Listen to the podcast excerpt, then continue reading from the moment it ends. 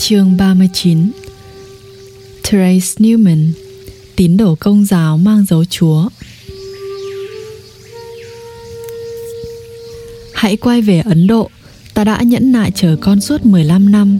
Không lâu nữa ta sẽ bơi ra khỏi xác thân về mái nhà sáng ngời, Yogananda, về đây. Giọng Sri Yukteswar vang lên bên tai nội tâm, làm tôi sừng sốt khi đang ngồi thiền tại trụ sở núi Washington. Băng qua 10.000 dặm trong chớp mắt, lời nhắn của thầy đi xuyên vào bản thể tôi như một ánh chớp. 15 năm, phải, tôi nhận ra, giờ đã là năm 1935. Tôi đã dành 15 năm hoàng bá giáo huấn của sư phụ ở Hoa Kỳ. Giờ thầy gọi tôi về. Không lâu sau đó, tôi mô tả lại điều mình chứng nghiệm cho một người bạn thân, ông James J. Lin, sự khai mở tâm thức của ông nhờ luyện Kriya Yoga mỗi ngày, đã ở tầm cao đến mức tôi thường gọi ông ấy là Thánh Lin. Ở ông và một số người phương Tây khác tôi vui mừng thấy sự thành tựu lời tiên tri của Babaji rằng cả phương Tây cũng sẽ sản sinh ra các thánh thực sự tự giác ngộ nhờ con đường yoga cổ xưa. Ông Lin rộng lòng một mực được đóng góp cho chuyến đi của tôi. Vấn đề tài chính do vậy đã được giải quyết tôi thu xếp để đi tàu qua châu Âu đến Ấn Độ. Tháng 3 năm 1935, tôi đăng ký theo luật bang California để hội tự giác thành một tổ chức phi lợi nhuận và không giáo phái được thành lập để tồn tại mãi mãi. Tôi hiến tặng cho hội tự giác mọi quyền sở hữu của mình, kể cả quyền đối với tất cả các sách vở của tôi. Như phần lớn các tu viện và trung tâm giáo dục khác, hội tự giác được duy trì bằng sự hiến tặng và lòng hảo tâm từ các thành viên và công chúng thầy sẽ trở lại. Tôi bảo các môn sinh thầy sẽ không bao giờ quên đất nước hoa kỳ. Trong một bữa tiệc chia tay mà bạn bè yêu thương tổ chức cho tôi ở los angeles tôi nhìn hồi lâu những gương mặt và nghĩ đầy hàm ơn. Thượng đế hỡi kẻ nào nhớ đến ngài như đấng ban phát sẽ không bao giờ thiếu sự ngọt ngào tình bằng hữu giữa con người. Ngày 9 tháng 6 năm 1953, tôi khởi hành từ New York trên tàu Europa. Có hai môn sinh đi cùng tôi, thư ký của tôi, anh C. Richard Wright và một phụ nữ trung niên người vùng Cincinnati, cô Etty Bletch. Chúng tôi thưởng thức những ngày bình yên trên biển, một sự tương phản thú vị với những tuần hối hả vừa qua – Quãng thời gian nhàn hạ của chúng tôi thật ngắn ngủi, tốc độ của tàu hiện đại có một số điểm đáng tiếc. Cũng như bất kỳ nhóm du khách hiếu kỳ nào, chúng tôi đi dạo khắp thành phố London cổ kính và rộng lớn. Sau hôm tới nơi thì tôi được mời nói chuyện trước một cuộc họp lớn tại tòa nhà Caxton. Ở đó, tôi được tôn ông Francis Young Husband giới thiệu với cử tọa London. Nhóm chúng tôi có một ngày dễ chịu khi làm khách của tôn ông Harry Lauder tại Điền Trang ở Scotland. Vài ngày sau, nhóm nhỏ của chúng tôi vượt biển Manche đến lục địa vì tôi muốn làm một chuyến hành hương đến Bavaria. Tôi cảm thấy đây có thể là cơ hội duy nhất để tôi thăm nhà thần bí công giáo cao quý Therese Newman ở Connorsroyd. Nhiều năm trước, tôi đọc được một bài phóng sự lạ lùng về Therese Thông tin trong bài báo như sau 1. Therese sinh vào thứ sáu tuần thánh năm 1898 bị thương trong một tai nạn năm 20 tuổi. Cô trở nên mù lòa và liệt. 2. Năm 1923, cô có lại thị lực một cách mầu nhiệm nhờ cầu nguyện thánh Therese xứ Lisieux, bông hoa nhỏ. Sau đó chân tay Therese Newman tức thì được chữa lành 3. Từ năm 1923 trở đi, Therese kiêng ăn uống hoàn toàn, chỉ nuốt một miếng bánh thánh nhỏ mỗi ngày. 4. Năm 1926, dấu Chúa, các vết thương linh thiêng của Chúa xuất hiện trên đầu, ngực, bàn tay và bàn chân của Therese. Mỗi thứ sáu, cô trải qua khổ hình của Chúa, chịu trên chính thân thể mình mọi đau đớn lịch sử của người. Chú thích Từ những năm chiến tranh, Therese đã không trải qua khổ hình mỗi thứ sáu nữa mà chỉ vào một số ngày thánh trong năm.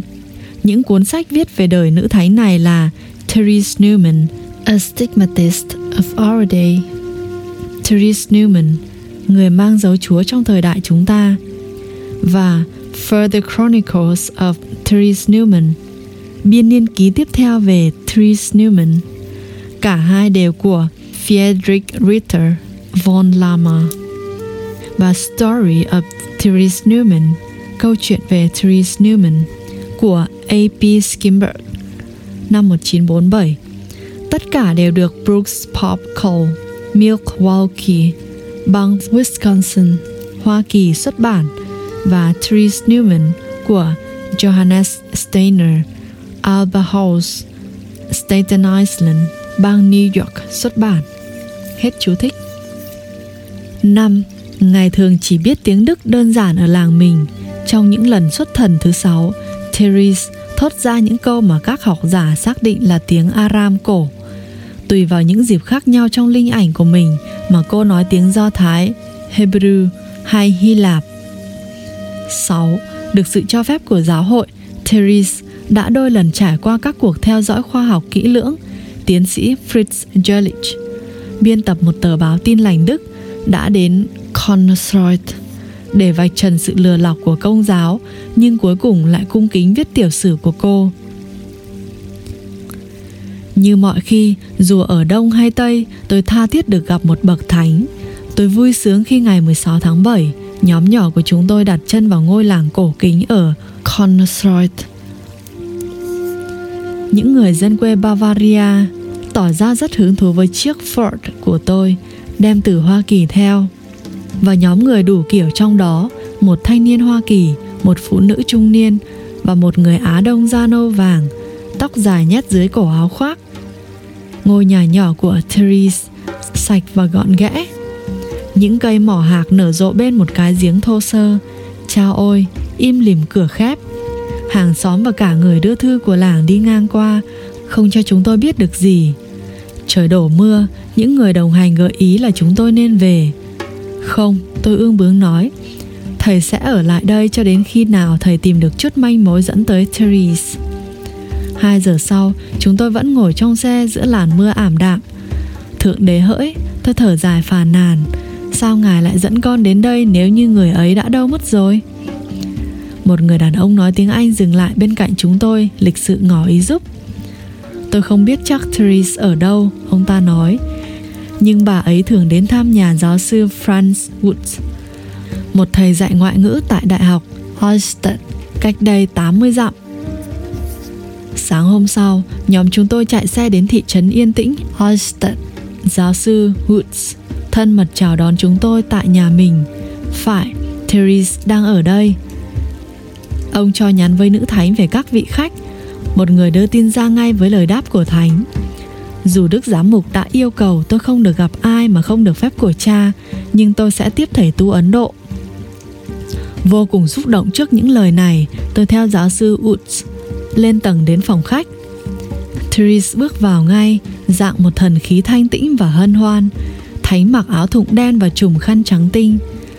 Dù lúc ấy Thánh 37 tuổi, Thánh dường như trẻ hơn nhiều. Quả thực là có cái tươi tán và duyên dáng trẻ thơ mạnh mẽ, khỏe khoắn, hai má hồng và tươi vui. Đây là vị thánh không ăn uống đây. Therese chào tôi bằng cái bắt tay rất nhẹ. Chúng tôi tươi cười trong gia hỏa im lặng. Mỗi người đều biết người kia là người yêu thượng đế. Giáo sư Wood tử tế ngỏ ý làm người phiên dịch. Khi chúng tôi ngồi xuống, để ý thấy Therese đang liếc nhìn tôi với sự tò mò ngây thơ. Rõ ràng, người Ấn là rất hiếm thấy ở Bavaria. Chị không ăn gì cả sao? Tôi muốn nghe câu trả lời từ chính miệng Thánh. Không, trừ một miếng bánh thánh lúc 6 giờ mỗi sáng. Bánh thánh cỡ chừng nào? Nó mỏng như tờ giấy, kích cỡ một đồng xu nhỏ. Thánh nói thêm, tôi ăn vì những lý do lễ ban thánh thể, nếu bánh chưa được dâng thì tôi không thể nuốt. Chắc chắn chị không thể sống bằng bánh ấy trong 12 năm dòng tôi sống bằng ánh sáng của Chúa. Lời đáp của Thánh mới ngắn gọn làm sao, Einstein làm sao. Tôi thấy chị đã nhận ra rằng năng lượng trôi vào cơ thể mình từ ete, ánh nắng và không khí. Một nụ cười thoáng hiện trên mặt Thánh.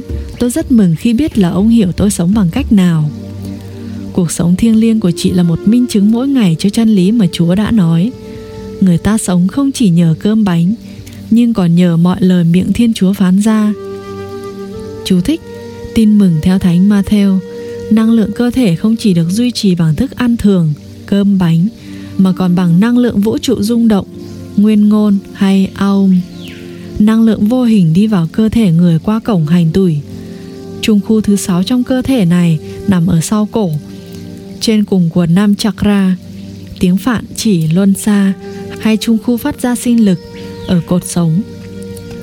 Tủy sống, lối vào chính của nguồn cung cấp sinh lực vũ trụ Aum cho cơ thể, được nối trực tiếp bởi sự phân cực với trung khu tâm thức Chúa, Kutastha, nơi độc nhãn giữa hai chân mày, vị trí của tâm lực ở con người.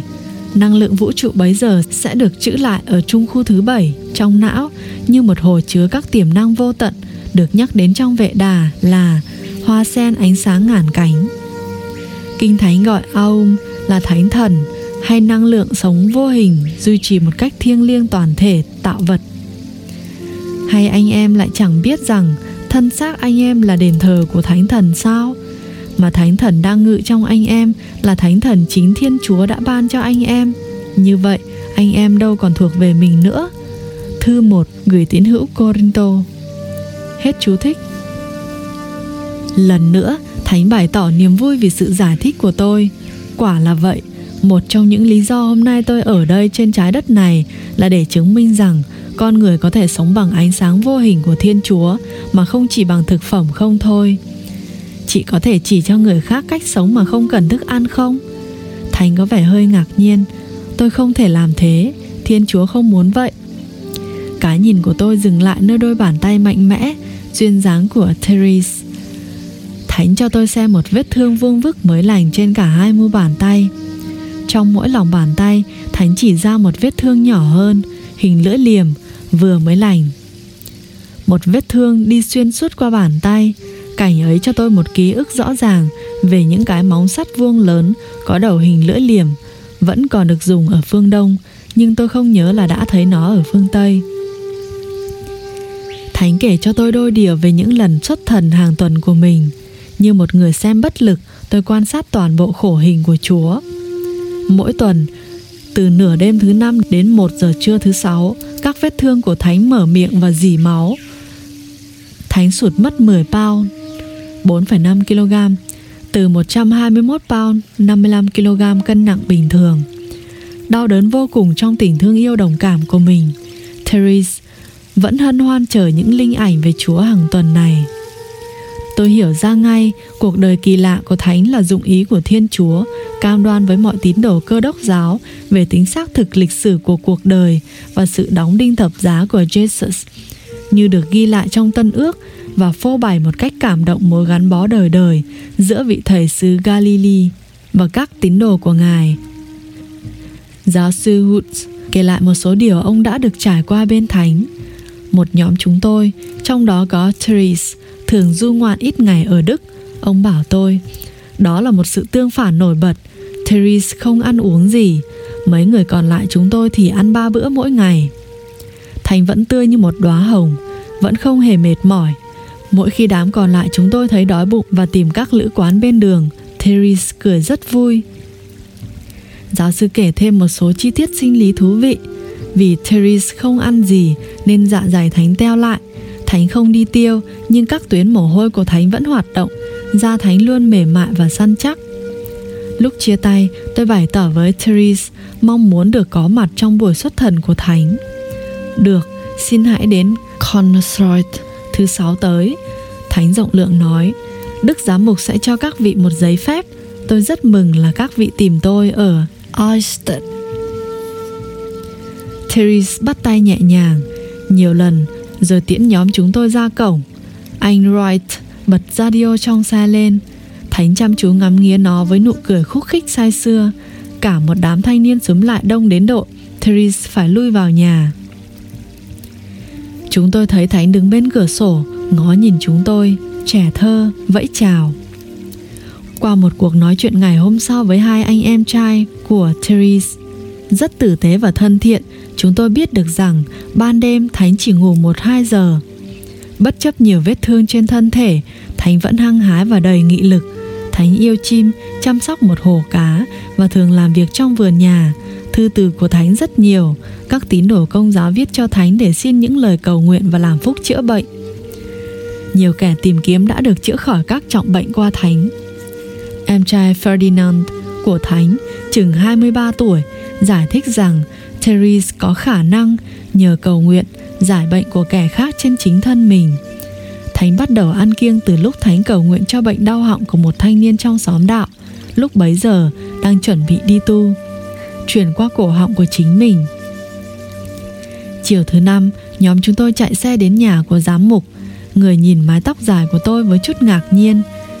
Cha sẵn lòng viết ra tờ giấy phép cần thiết, không có lệ phí gì. Quy tắc giáo hội đặt ra chỉ là để bảo vệ Therese trước dòng khách vãng lai ồ ạt. Những năm trước, hàng ngàn người đã lũ lượt kéo đến Connorsroyd vào các thứ sáu. Chúng tôi tới ngôi làng chừng 9 giờ 30 sáng thứ sáu. Tôi để ý thấy căn nhà nhỏ của Therese có một khu lợp kính để cho Thánh có nhiều ánh sáng. Chúng tôi vui mừng thấy cửa không còn khép nữa mà mở rộng vui vẻ hiếu khách. Chúng tôi xếp hàng với chừng 20 người khách, mỗi người cầm một tờ giấy phép. Nhiều người đã lặn lội từ rất xa đến để xem buổi xuất thần huyền nhiệm. Therese đã qua được cuộc kiểm tra thứ nhất của tôi tại nhà giáo sư bằng cái biết trực giác của Thánh rằng tôi muốn gặp Thánh vì những lý do tâm linh mà không phải chỉ để thỏa mãn tính hiếu kỳ chốc lát. Lần kiểm tra thứ hai của tôi liên quan đến sự việc là ngay trước khi tôi lên gác vào phòng Thánh, tôi đã bước vào một trạng thái nhập định yoga để đạt sự giao tiếp bằng thiên nhãn thông và thiên nhĩ thông với Thánh. Tôi bước vào phòng của Thánh, kín cả khách. Thánh mặc áo trắng nằm trên giường. Anh Wright đứng ngay sau tôi. Tôi dừng lại ngay khi vừa bước qua ngưỡng cửa, kinh sợ trước cảnh tượng kỳ lạ và khiếp đảm nhất. Máu dỉ liên tục thành dòng nhỏ, chừng vài phân từ mí mắt dưới của Therese. Cái nhìn của Thánh hướng chăm chăm lên tuệ nhãn ở giữa chán, tấm vải quấn quanh đầu Thánh đẫm máu từ những vết thương vòng gai dấu chúa. Tấm áo trắng lấm tấm đỏ bên trên trái tim Thánh từ vết thương bên sườn, chỗ mà cơ thể chúa từ rất lâu trước đã chịu sự sỉ nhục cuối cùng từ mũi giáo tên lính đâm vào. Đôi bàn tay Therese chìa ra với một cử chỉ của người mẹ, cầu khẩn, gương mặt Thánh mang một vẻ vừa đau đớn vừa thánh thiện. Thánh có vẻ gầy hơn và đổi khác một cách khó thấy theo nhiều mặt, cả trong lẫn ngoài. Thì thầm những câu tiếng nước ngoài, đôi môi run run. Thánh nói với những người hiển hiện trước cái nhìn siêu thức của Thánh. Khi đã hòa điệu cùng Thánh rồi, tôi bắt đầu thấy những cảnh tượng trong linh ảnh của Thánh. Thánh đang nhìn Jesus khi ngài vác những thanh gỗ thập giá giữa đám đông cười nhạo. Chú thích Trong những giờ trước khi tôi đến, Therese đã đi qua nhiều linh ảnh về những ngày cuối của Chúa. Trạng thái xuất thần của Thánh thường bắt đầu bằng những cảnh về các sự kiện sau bữa tiệc ly và kết thúc bằng cái chết của Jesus trên thập giá hay thỉnh thoảng với việc chôn ngài. Hết chú thích. Chợt Thánh nhấc đầu lên kinh hoàng. Chúa đã ngã xuống dưới sức nặng tàn bạo, linh ảnh biến mất, cạn nỗi xót thương thống thiết, Therese chìm xuống nặng nề trên gối. Đúng lúc này, tôi nghe thấy một tiếng rơi thịt nặng nề sau lưng. Thoáng quay đầu lại, tôi thấy hai người đàn ông khiêng ra một thân người nằm sấp. Nhưng vì đang ra khỏi trạng thái siêu thức cao, tôi không nhận ra ngay người đã ngã. Lần nữa tôi nhìn kỹ gương mặt Therese, tái xanh dưới những dòng máu tràn ra. Nhưng giờ đã điềm tĩnh, toát lên sự thanh tịnh và thần thánh. Về sau, tôi liếc ra sau và thấy anh Wright đứng đó, một bàn tay áp vào chỗ chảy máu trên má. Dick, tôi lo lắng hỏi, anh là người ngất xỉu đấy à? Vâng, tôi đã ngất xỉu trước cảnh tượng hãi hùng. Thôi được, tôi nói an ủi. Anh can đảm khi quay lại mà nhìn cảnh tượng đó lần nữa đấy. Nhớ tới hàng người hành hương kiên nhẫn chờ, anh Wright và tôi lặng lẽ cáo từ Therese và rời sự hiện diện thiêng liêng của Thánh. Chú thích Một bản tin nhanh INS của Đức đề ngày 26 tháng 3 năm 1948 thuật lại Hôm thứ sáu tuần thánh này, một phụ nữ nông dân Đức nằm trên giường nhỏ của mình, đầu, hai bàn tay Vai bà có vết máu nơi mà thân thể chúa dỉ máu vì đinh và gai của thập giá và vòng gai. Hàng ngàn người Đức và Hoa Kỳ đầy kính sợ xếp hàng lặng lẽ đi qua chiếc giường nhỏ của Therese Newman. Người mang dấu chúa cao quý qua đời tại Connorsroyd ngày 18 tháng 9 năm 1962, chú thích của nhà xuất bản bản tiếng Anh. Hết chú thích. Ngày hôm sau, nhóm mấy người chúng tôi chạy xe về hướng Nam. Mừng là không phải lệ thuộc vào xe lửa mà có thể dừng chiếc Ford bất cứ đâu chúng tôi muốn khắp vùng đồng quê. Chúng tôi nhâm nhi từng khoảnh khắc trong chuyến đi vòng quanh nước Đức, Hà Lan, Pháp và dãy Alp ở Thụy Sĩ. Ở Ý, chúng tôi có một chuyến đi đặc biệt đến Assisi để tỏ lòng tôn kính tông đồ khiêm cung, Thánh Francis. Vòng hành trình châu Âu kết thúc ở Hy Lạp, nơi chúng tôi chiêm ngưỡng những ngôi đền ở Athens, rồi xem ngục thất nơi Socrates cao thượng đã uống thuốc độc dành cho mình. Chú thích Một đoạn trong Eusebius kể lại một cuộc chạm trán thú vị giữa Socrates và một hiền triết Ấn Độ. Đoạn viết Aristophanes, nhà công, kể câu chuyện so về người Ấn. Một trong những người Ấn gặp Socrates ở Athens và hỏi ông lĩnh vực triết học của ông là gì. Tìm hiểu các hiện tượng con người, Socrates đáp. Nghe vậy, người Ấn phá lên cười. Làm sao một kẻ lại có thể tìm hiểu các hiện tượng người được? Ông ta nói, khi mà y chưa biết hết các hiện tượng trời. Lý tưởng Hy Lạp được thể hiện trong triết học phương Tây là hỡi con người hãy tự biết mình. Một tín đồ ấn giáo thường nói, hỡi con người hãy biết chân ngã của mình. Câu nói quả quyết của Descartes Tôi tư duy, vậy tôi tồn tại. Không đúng về mặt triết học, những khả năng suy luận không thể soi dọi bản thể tối hậu của con người, trí người cũng như vũ trụ hiện tượng mà nó nhận thấy, biến dịch không ngừng và không thể bộc lộ cứu cánh nào. Sự thỏa mãn trí tuệ không phải là mục đích cao nhất. Kẻ tìm kiếm thượng đế là người thật sự tha thiết với Vidya, chân như mọi thứ khác đều là avidya, tri thức tương đối. Hết chú thích. Người ta sẽ vô cùng ngưỡng mộ tính nghệ thuật ở khắp mọi nơi mà người Hy Lạp cổ đại đã tạo hình ngay những tưởng tượng của mình bằng thạch cao tuyết hoa. Chúng tôi đi tàu qua địa Trung Hải nắng ấm, xuống tàu tại Palestine. Khi tha thần ngày này qua ngày khác trên thánh địa, hơn bao giờ hết, tôi tin chắc vào ý nghĩa của việc hành hương. Với trái tim nhạy cảm thì linh hồn của Chúa thấm đẫm khắp Palestine. Tôi bước cung kính bên Ngài tại Bethlehem, Gethsemane, Calvary. Ôi, ô lưu thiêng liêng và bên dòng sông Jordan và biển hồ Galilee. Nhóm nhỏ chúng tôi thăm máng cỏ, xưởng mộc của Joseph, mộ Lazarus, nhà của Martha và Mary, gian phòng bữa tiệc ly, câu chuyện ngày xưa bày ra từng cảnh một. Tôi thấy vở kịch thiêng liêng mà Chúa một lần đã đóng cho bao đời. Đi tiếp đến Ai Cập với Cairo hiện đại và các kim tự tháp cổ, rồi một con tàu thủy xuôi Hồng Hải dài qua biển Ả Rập mênh mông, trông kìa, Ấn Độ. Hết chương 39